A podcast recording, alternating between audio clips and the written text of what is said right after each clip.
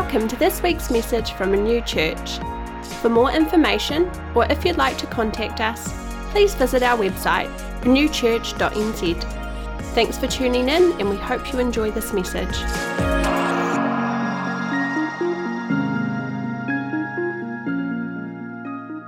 I'm excited about this theme that we are on, this journey about healing. And um, it's, it's, it's more than the three messages I'm sharing on. And I'm really excited about that, other people talking about it. But for me, there's just a three part uh, message series in the middle. So this is part two of a three part series. And please, if you didn't hear last week's message, Today I'm building on the stuff that I shared on last week. So um, get the just look on our website um, or YouTube. Just Google Renew Church New Zealand, you'll find it there. Listen to the podcast or watch the video.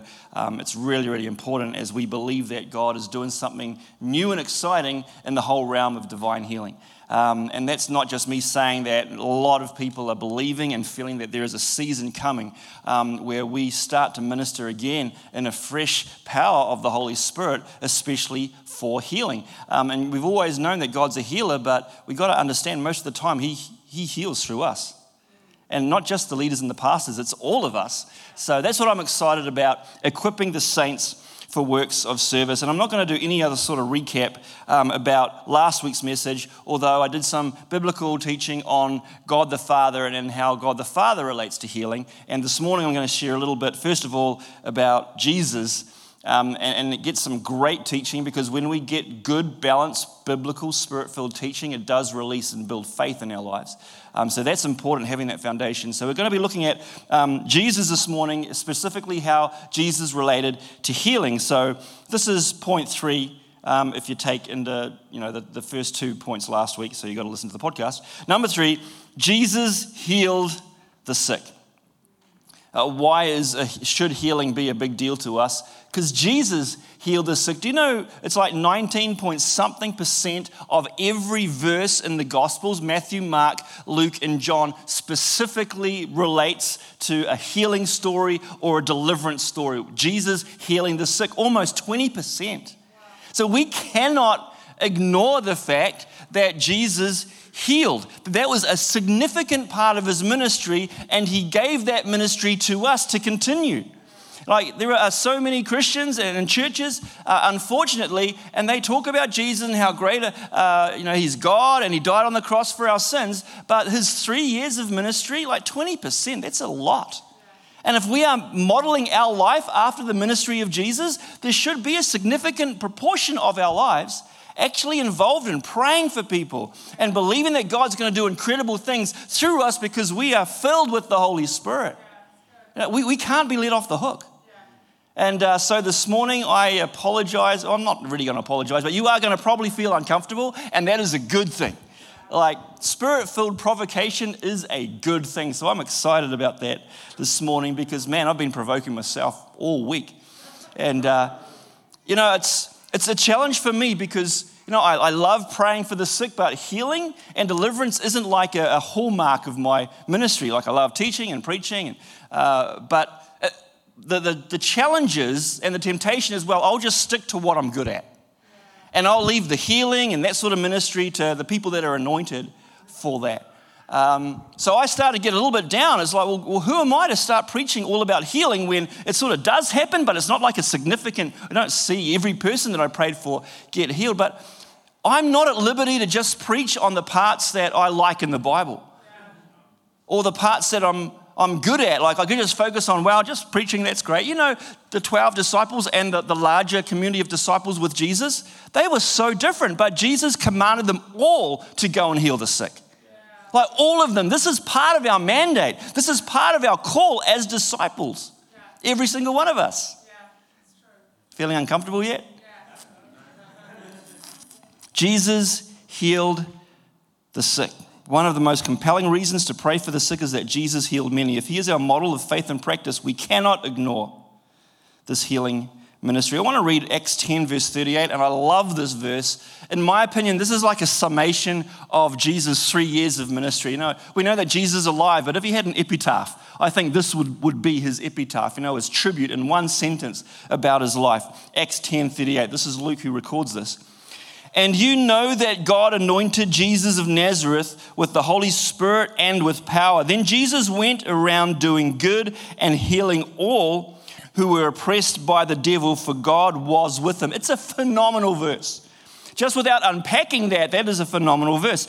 And you know that God anointed Jesus of Nazareth with the Holy Spirit and with power. Then Jesus went around doing good and healing all who were oppressed by the devil, for God was with them. I just want to unpack that and just bring out a few things that are really important this morning. First of all, Luke refers to Jesus as Jesus of Nazareth. Like he emphasized Jesus' humanity. Now, Jesus is called a lot of things in the Bible the Son of God. We know that Jesus is God. Emmanuel, God with us. Um, Messiah, which means the anointed one. But in this instance, Luke specifically calls Jesus Jesus of Nazareth. Why did he do that? I really do believe, my opinion, that Luke was highlighting Jesus' humanity here. Now, I'm not like God, Jesus is God, absolutely. But he came to earth and he lived as a man. Like, it's, it's a mystery how, how Jesus was all God and all man at the same time, but he was, and he chose to minister out of his humanity. I love how this, this person puts it. The Son of God assumed a complete human nature with all its limitations, but without in any way surrendering his divinity, so that he might serve as humanity's representative, substitute, and example. So we're faced with, with a couple of decisions re- or choices regarding this. And you're not going to lose your salvation if you believe one or the other, but it will absolutely affect how we minister and how we do life. So we can choose to believe that, that Jesus did miracles as God, as all powerful God. We know he was. But if we choose to believe that, that he, he ministered just as God, then it lets me off the hook. It's like, well, there's no way I can pray for someone and, and, and see them healed in the name of Jesus because I'm not God and, and Jesus was God. And so he just did all this as God. Um, so that leaves me off the hook. I am excused now. I can just become a spectator of what Jesus did and I don't need to take responsibility at all because God's God and he's, he's awesome. But if Jesus did his miracles, and he chose to do his miracles as a man yielded to his heavenly Father and anointed by the Holy Spirit, which this verse is implying, then I am so challenged because I'm no longer left off, I can't be let off the hook. I can't use that as an excuse because I know that Jesus set the example and we are called to follow in his footsteps. And if Jesus was able to do this, although he was all God, choosing to minister out of his humanity, how did he do that? Being close to the Father and being filled with the Holy Spirit, then that's available to me as well. Why have we settled for the bar so low? When Jesus has left us a model of how to, how to minister breakthrough and healing to this broken, broken place in such power, it is available to us. Jesus showed us how to do it. Jesus of Nazareth, God anointed him with the Holy Spirit and power. You know, we think of anointing means just like, well, you just get some cooking oil when someone prays for you for healing and they dab it on your forehead and that's anointing. The, the Bible, the, the specific um, Bible translation or the, the meaning of how they did it was more like rubbed all over your body, smeared everywhere, completely covered. Sort of more like you know, when you put sunblock on or when you put bug spray on, like it's all over your body. You rub it all in. You like lather yourself up if you're anything like me and you're like, if you don't do that, you get sunburnt within five minutes. So, and there's a couple of things with that. First of all, everyone can smell that you've either put bug spray on or you've got heaps of sunblock on. And secondly, it makes a difference. So, when we are anointed by the Holy Spirit, first of all, everyone should be able to notice that the Holy Spirit permeates our lives, that He's covered everything we are and have and do. True? That's the first point. I can't quite remember what the second point was, but that was a good point. Um, oh, yeah, that's right. And, and secondly, the Holy Spirit in us and through us Definitely. People will notice that, and God will do stuff in our lives. He works. God anointed Jesus of Nazareth with the Holy Spirit and with power. Jesus went around doing good and healing all who were oppressed by the devil, for God was with him. That's an interesting Bible study. If you go through the, the Bible and you, and you look at when Jesus, uh, God specifically told people, I am with you. Usually, most of the time, God said that when He gave His, his children, um, his, his, his servants, a specific task to do that was completely impossible. Like when Moses, he calls Moses to go and deliver his, his people out of slavery in Egypt. Like that's an impossible task, right? But then God says, I'm with you. Um, he said the same thing to Joshua, leading a whole new generation of uh, Israelites into the promised land, like fighting giants and like and he said, Well, this is impossible, but I will be with you. Gideon fighting a huge, vast army with us, just 300 people. God gave him an impossible task to do. And what does God say? I will be with you. It's like whenever God says something or gives a task to us and it's impossible, He says, You're not going to be able to do this in your own strength, so I'm going to be with you. Like, we don't really need God until we really need Him. When you think about it, and I think the greatest thing we can do if we want to grow in God's plans and purposes is to actually just step out of the boat and put ourselves in a situation where we are going to sink unless Jesus is there for us. I will be with you. What did Jesus say to his disciples? Um, just about before he went to the Father, he'd, he'd died and risen again. He says, Go and make disciples. Then what did he say? I will be with you to the very end of the age. We, we know that God's with us and He will never leave us, but I really do believe when He asks us to do something that is impossible, like going and praying for people to see them get healed, uh, ministering in deliverance, something that will freak most of us out. But we know God's called us to do it, and when we step out, He is going to be with us, and we are going to experience God's presence in a whole new way. That's exciting. Hopefully, it's more exciting than it is terrifying.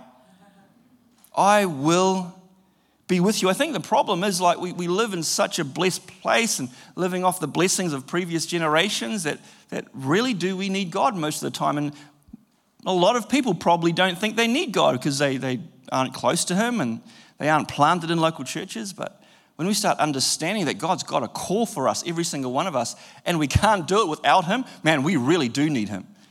And then we, we get propelled into this incredible new relationship with Him of desperation and closeness and, uh, and intimacy with Him.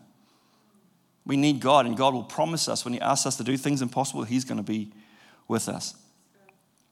So Jesus ministered by being empowered by the Holy Spirit and being close to the Father. Like if he ministered just as God, he wouldn't have needed being the empowerment of the Holy Spirit. But it's just another, um, I guess, evidence in my mind anyway that he did this, uh, all God, absolutely, but he chose to minister as a man being empowered by the Holy Spirit, being so close to his Father. And that's how he did it. And every single one of us can do that. We can be empowered by the Holy Spirit. We can not just be covered by, with the Holy Spirit, but He's been given to us that we can carry the Holy Spirit wherever we are. That's what happened on the day of Pentecost carrying God. We have the Holy Spirit and we have power. And secondly, ministering because we're close to the Father. We can be so close because of what Jesus did on the cross. There is no longer any separation. We can be as close to God as we want to. How did Jesus do that? By those two things. He was filled and covered with the Holy Spirit, and he was close to the Father. John chapter 5 and John chapter 8 says some incredible things that Jesus only did what he saw his father do. Now, I don't understand how that works, but I'm just going to take it as face value. He was so close to his father that he did what God told him to do. And it said he, he said what his, his father told him to say. So, how did Jesus heal people? He healed everyone that came to him in faith. Every single person that came to Jesus in faith was healed. That's how full of the Holy Spirit Jesus was. There is no limitation of how full of the Holy Spirit we can be. And every single person that Jesus went out to specifically and healed them were healed. Why? Because he was so close to the Father. He knew the will of the Father so closely that he had the faith to just say, Well, you're sending me to that person, Father, okay. And we can have that relationship. Again, uh, for, for my life, it's like, why have I set the bar so low that I can just step over it and say, sweet, I'm an awesome Christian, like doing cool stuff as a pastor. And um, yeah, I can settle for maybe one out of 10 people, maybe getting a little bit of a healing. Like not the full on sick people, but maybe someone with like a bit of a headache. Great. When Jesus has left us an example and we are called to follow in his footsteps. And there is so much more. Like, there's no condemnation in this at all. That Jesus is just saying, Simon, there's so much more. Like, I've done it all. Just lift your, lift your eyes a little bit. Believe for what can be possible because I've done it all. So, that's exciting. It's really exciting. So, first of all, Jesus healed the sick. Secondly, Jesus commands us to heal the sick. In Matthew 10, verse 8, this is when he sent out the disciples. Jesus said, Heal the sick, raise the dead, cure those with leprosy, cast out demons, give as freely as you have received. Now, some people will say, Well, this is just for the disciples back then. So again, I'm let off the hook. I, I don't need to do this because that was just for those specific disciples a couple of thousand years ago. But we are all called to be disciples. And again, if we understand the, the context and the intention of Jesus here, we know that he was giving the same commandment that he did to them to us. So this is what I've called you to do in 2022 as Renew Church. Do the same thing, continue my ministry of reconciliation and restoration. I've given you my Holy Spirit. You can be as close to the Father as you want because of what I did on the cross. Wow. In John 14, verse 2, I tell you the tr- 12, I tell you the truth. Anyone who believes in me will do the same works I have done. And even greater works because I'm going to be with the Father. Again, people say, well, that's just like his, his sort of ministry of helps. Like, no way. We can't dilute what the Bible says. Jesus did help and, and that was one of what he did. But he also healed the sick. He also cast out demons. He also brought breakthrough to people's lives wherever he went. And he's saying the same thing. I tell you the truth. Anyone who believes in me will do the same works I have done and even greater works because I'm going to be with the Father. This is open to us. This is achievable because of what Jesus has done. Don't settle for less. Don't settle for a diluted gospel because this is so incredible. Matthew 16, verse 19, actually, the, the verse preceding this, when Jesus is talking to Peter, he says, I will build my church and the gates of hell will not prevail against it. We, we love that verse. But the very next one, he says, And I will give you the keys of the kingdom of heaven. I used to sort of think, well, Jesus blasted all the prison doors off and, and we can be free. And that's sort of true. But when you look at the biblical analogy of a key, especially when it comes to deliverance and freedom and liberty and breakthrough. Jesus has given us keys. So, whoever has a key, you have authority. Because, like, hopefully you have keys to your house, you have authority over your house, right? And your car, you have authority. But what do we do with a key? We need to possess it, we need to grab a hold of it, right? And you're like, okay, I've, I've got this key, sweet, I've, that door's gonna be unlocked over there.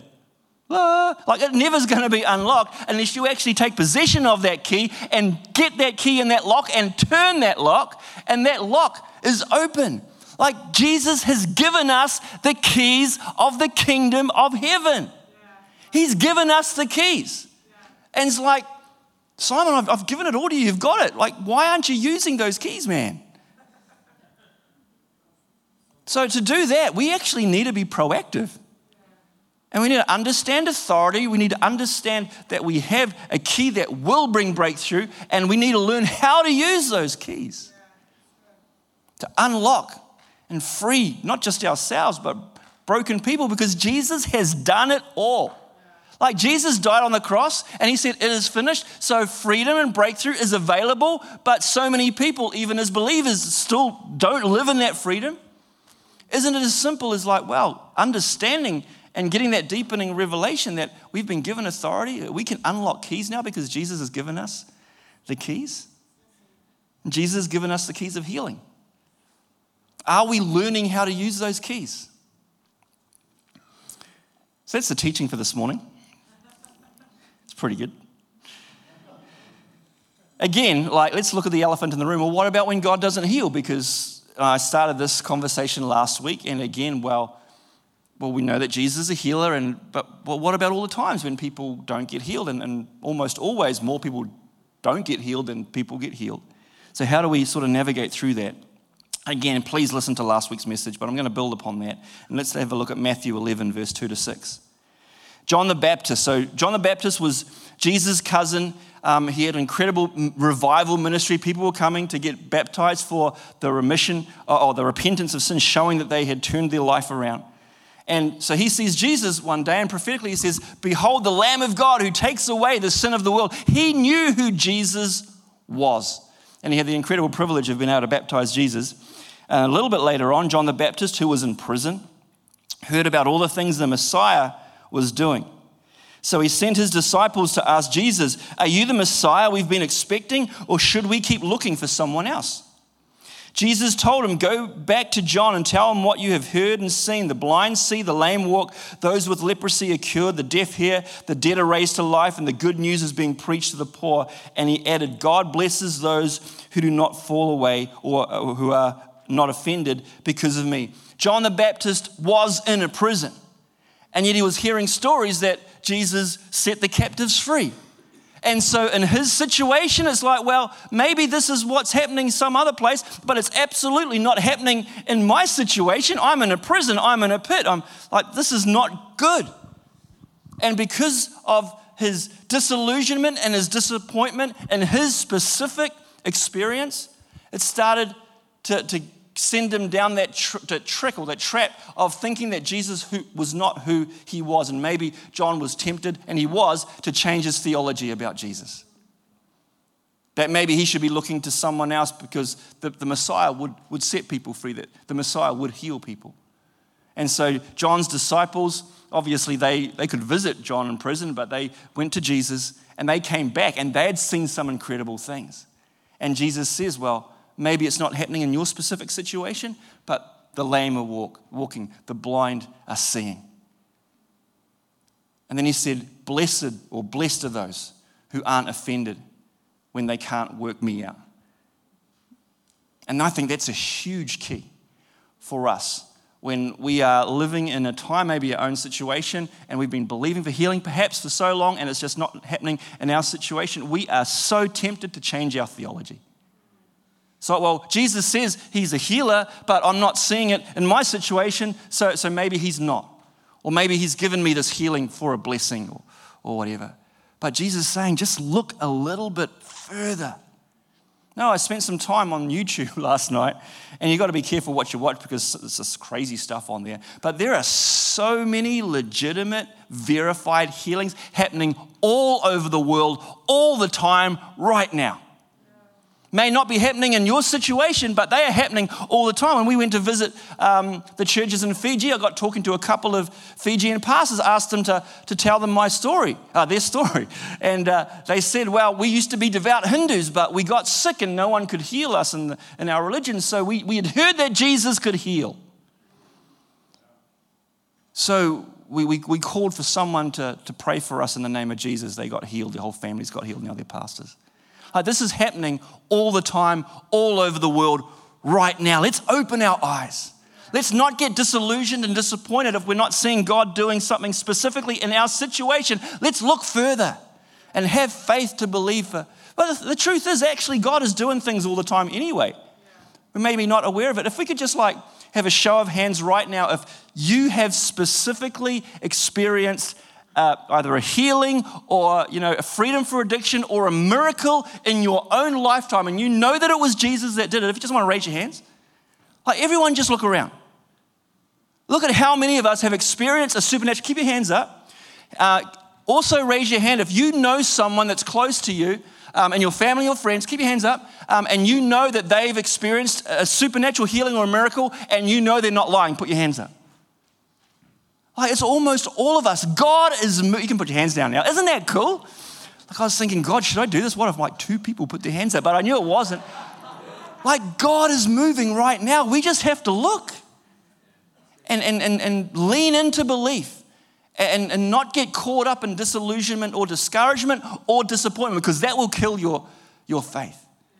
And the cool thing about what Jesus said, he goes, Blessed are those who do not fall away because of me, or blessed are those who are not offended. If you are going through something and you just can't work God out and you don't know why you're not healed, and if you still just dared to believe, well, Jesus, I'm not understanding this, but I'm going to continue to believe for healing because um, I know you're a healer, I'm going to keep a sweet spirit. There is such a huge blessing that God has reserved for you based upon this verse. So, what's the takeaway this week? Like last week, it was start to pray or grow in compassion. Today, it's simply cultivate faith for healing. The Bible talks about faith as like a seed. And, the Bible is very specific when it relates a spiritual principle to something tangible that we know because the characteristics are the same. So, what, what's the big deal about a seed? Like, a seed will naturally grow into a tree. Like, that's what its purpose is, that it will grow. God's given us all a measure of faith, even if it's tiny, like a mustard seed, which is like the smallest known seed at that time. So, no matter what seed it is, it's its purpose to grow. Our faith will easily grow if we do a couple of things. We, we immerse it in the right environment and we cultivate it. How, does, how do you grow a tree from a seed? You immerse it in good soil, healthy soil, and you cultivate it. You tend it, you look after it, you water it, you make sure it's got sun, and it will grow. How do we cultivate faith for healing? Immerse yourself in faith filled environments. And, and, and cultivate faith. We went to an incredible conference last week in the city. Phil Pringle from C3 came and it was open to leaders and, and pastors for um, Wednesday night, Thursday morning. And people were so excited to be there, and you could feel God in the room. And like that's a faith filled atmosphere. Like sometimes you can read a whole lot of stuff, but a lot of time we just need to get ourselves immersed into good, in a good and faithful environment and we catch something. And, and it's the same with our lives, you know, depending on what we watch or what we don't watch or what we listen to and the friends we hang out with. Every, like, obviously, church, a faith filled church, is one of the best places uh, to, to grow your faith, cultivate your faith. But it's, is it, a, is it could it be as simple as that? I, I believe it is A couple of um, examples from the Bible. I'm not going to read the whole scriptures because we're almost out of time. But in Mark 6, it talks about how Jesus went to a synagogue, which is sort of like the church of the day. And, and he started preaching and teaching, and, and people got offended at him because they were familiar with him and they knew who he was as a kid, and they took offense. And it says something very, very specific. Um, and because of their unbelief, he couldn't do any miracles among them except to place his hands on a few sick people and heal them. Now, I preached about that one morning many, many years, like 10 years ago, and someone came up to me so angry at the end of the service. I almost was thinking, man, are you going to punch me? Like, he was that angry. And, and he was saying, well, what are you saying? That God can't, like Jesus, God, he couldn't do miracles? And I was saying, well, Let's read what the Bible says. It's very specific. And again, I can't work that out. But I do know something that in the church of the day, it was so filled with unbelief. It was like a faith deprived environment. That, that Jesus could only, maybe only a few people decided to come and get prayer. I don't even know how that worked itself out. But, and again, have, have, we, have we set the bar so low? Like, if every week a few people got healed, we would say it was revival. Jesus calls it unbelief. And then one more example in, in Acts 16 Paul and Silas get thrown into prison for preaching the gospel. And, and they decide to change the atmosphere by praying, being faith filled, and singing worship songs. And there is a faith filled atmosphere and God does an incredible thing.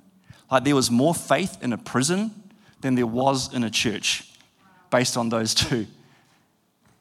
And Jesus was in the church.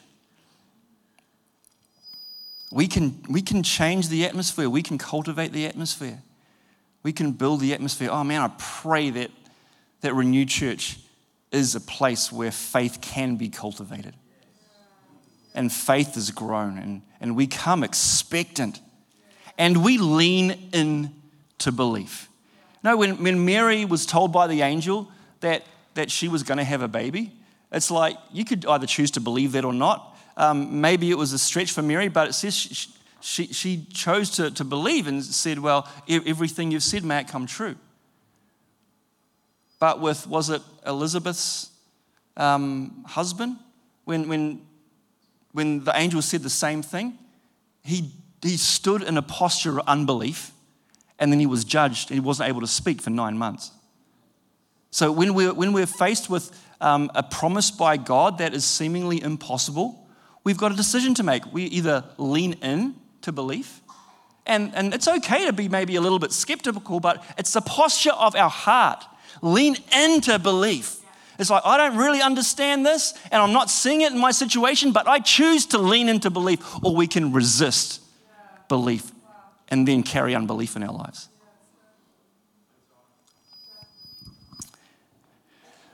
Whew. Let's have the band up.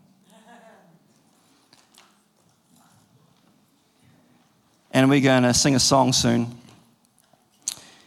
Just want to finish with Acts 10:38 again, and this is what Luke, the writer of Acts, said about Jesus. You know that God anointed Jesus of Nazareth with the Holy Spirit and with power.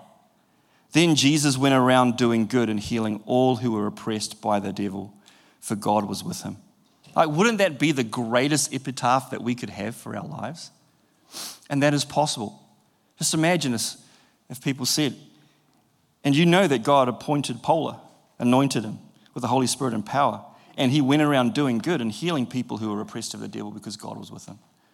And Eddie and, and Anna and whatever your name is. Like, that's the invitation. That's the invitation for being disciples and going and making disciples. I think for so long it's like, well, we've, we've called church a great church when a lot of people come along, but you can be sitting in church for 25 years and hear a whole lot of great sermons, but never really activate the call of God in your own life and accept it. So moving forward as Renew Church, it's like, God, may we all have this deepening revelation that we've all been called that we've all been called to do incredible things for you. Maybe it's a little bit impossible, but you, God, have promised to be with us. You've given us your Holy Spirit. You've anointed us to do incredible things. And as we dare to step out of the boat and follow you, then you are going to do incredible things in our lives for your glory. We're going to experience you and your purposes and your passion in a whole new way. Thanks so much for listening. We hope it was an encouragement to you. To contact us or to find out what's happening at our church, please check out our website, renewchurch.nz